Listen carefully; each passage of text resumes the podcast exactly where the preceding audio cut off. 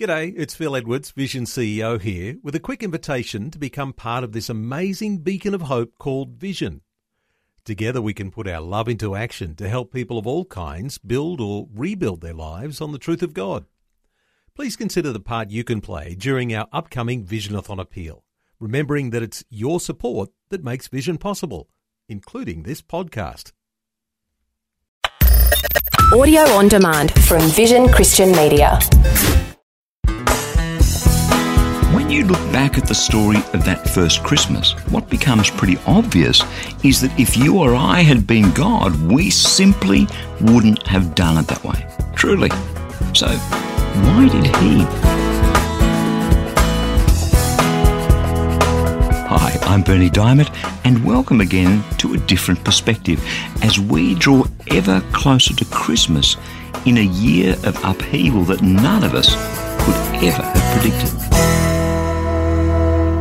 This week on the program, we've been unravelling the story of Christmas, not from a pantomime perspective, not from some commercial perspective, not from a, oh, phew, finally a few days off perspective, but just looking at the plain, simple story that God recorded for us and asking, what does it tell us about God? We've looked this week at Mary and, and the scandal of her pregnancy while she was still engaged to Joseph. We've looked at the wise men from the east, the magi, the astrologers, and how God went out of his way to call them to his son. We've looked at the danger that Jesus was in, the, the murder of the infants, fleeing for his life as a refugee to Egypt. And I'm pretty sure that none of us, were we in God's shoes, would have chosen any of those things for our son, would we? What about that carpenter's shop in Nazareth when they returned from Egypt? I mean, imagine you, you're God and you bring your son into the world and you think, well, if you and I were God, wouldn't we make him a king or someone important or, or at least a lecturer at a Bible college? But it's not what happened. If you read about the story in Matthew chapter 2, beginning at verse 19, when Herod died, an angel of the Lord suddenly appeared to a dream to Joseph in Egypt because they were refugees. They'd had to flee for their lives because Herod wanted to kill Jesus. In this dream, the angel said, Get up, take the child and his mother, and go to the land of Israel, for those who were seeking the child's life are now dead. So Joseph got up, took the child and his mother, and went to the land of Israel. But he heard that Archelaus was ruling over Judea in place of his father Herod, and he was afraid to go there. And after being warned in a dream, he went another dream. God uses these dreams, you know. After being warned in a dream, he went to a town called Nazareth in the district of Galilee, so that what was spoken through the prophet might be fulfilled. Jesus would be called a Nazarene. Now, Jesus grows up as a little boy and then a teenager and then as a young man as a poor carpenter in Nowheresville in Nazareth. So he has this kind of ignominious beginning to his life as the Son of God on this earth. So if Jesus came to reveal God to us, what do we learn about God through this first Christmas? I mean, the Old Testament talks about a God who is sovereign and powerful and transcendent and huge in the book of Isaiah, God says, To whom will you compare me? Who is my equal, says the Holy One? Go on, lift up your eyes, look at all the stars and see who created these. But here at Christmas, we see this greatness of God reduced to the size of a single fertilized egg not even visible to the human eye. Born in a stable with a stench of cow dung and urine on the floor, hunted down made a refugee, the massacre of the infants who were around the same age as Jesus, slinking back into Nazareth to eke out this ignominious existence as a carpenter, relying on two teenage bumpkins, Mary and Joseph, for safety and nurture while he was being brought up and then went as a refugee. And always this hint of the scandal of Mary's little illegitimate child because she fell pregnant while she was still engaged to Joseph. God may well be great and, and powerful and huge and transcendent, but in this Christmas story, I have to say, hang on a minute. My God became small for me. My God is, is a humble God. See, if you look at our understanding, or let me use the word doctrine of the incarnation, Jesus is the Son of God and the Son of Man. He's fully God and fully man. He's the same, yet he's different. But if we really asked ourselves the question, is he more the same as me or is he more different to me, we would probably come to the conclusion that Jesus was fundamentally different to us. But like Luther, I believe that if we are even to begin to understand what God is saying to us through this Jesus, through Christmas, we have to understand that Jesus is God deep graven in the flesh. Like that candy cane, on the one hand it's it's white and pure and blameless, and so Jesus is different, but on the other hand it has the red stripes on it. The stripes of blood, he's like us. He lived, he suffered, he cried, he struggled like us, just like you and me. And we can have the best theological doctrine of incarnation, yet completely miss the point that in Jesus God is humble. He showed us that in a profound way at Christmas. He chose his time.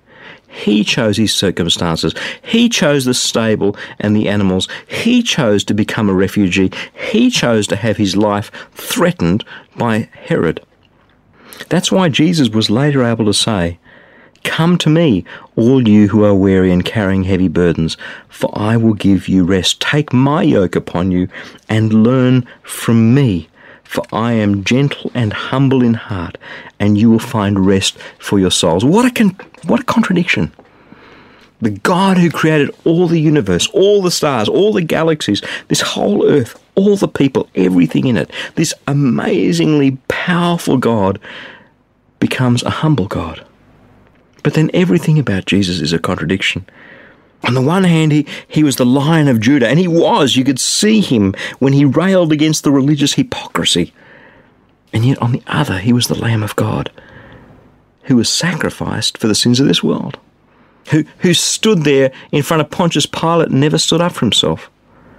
And when I look at this Jesus, there's something real, there's something authentic about this God.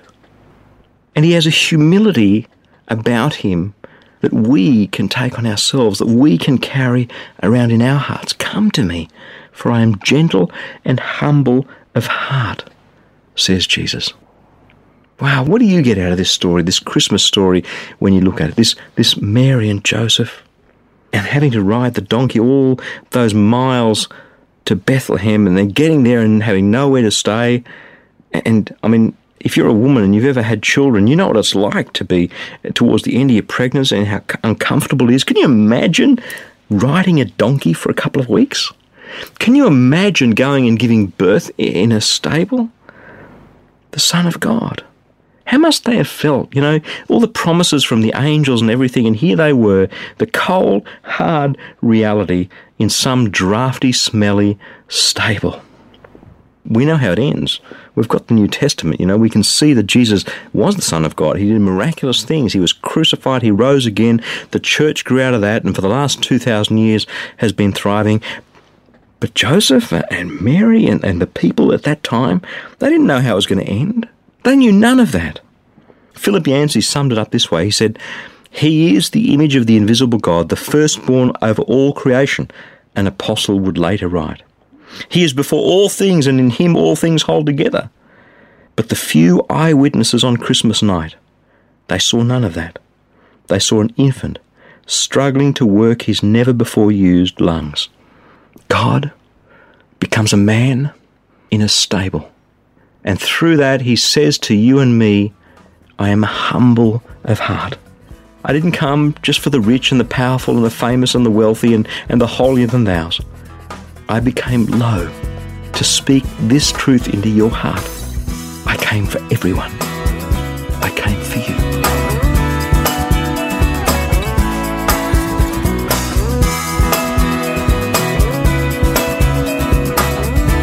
Before I go, I'd just like to remind you that if you have a prayer need, we would love to pray for you. Listen, the only sort of prayer that the Bible teaches about is the sort that has powerful results. Just let that sink in. The only sort of prayer the Bible teaches about is the sort that has powerful results. So if you'd like us to pray with you, in fact, if you'd like our whole prayer community to pray with you, stop by online at powerfulprayer.org to share your prayer request. It's completely confidential, your name won't be displayed, And in fact, while you're there, perhaps you could pray for one or two others and leave them an encouraging word. The Bible says that the prayer of the righteous is powerful and effective. So let us pray for you and with you, and let's just see what God does, how He intervenes, how He chooses to bless you. That web address again is powerfulprayer.org. I'm Berni Dymet. Catch you again, same time Monday, with a different perspective.